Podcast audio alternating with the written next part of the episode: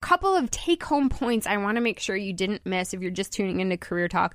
So, one, get your LinkedIn profile set up. Know your goal. Know what you're trying to accomplish in the next year. It doesn't have to be a job. It might be. Doesn't have to be a promotion, but it could be something personal. It could be somebody you want to meet. It could be something you want you've always wanted to do or travel to. Think about your goal and then start talking to people about it. Just start talking and see what happens.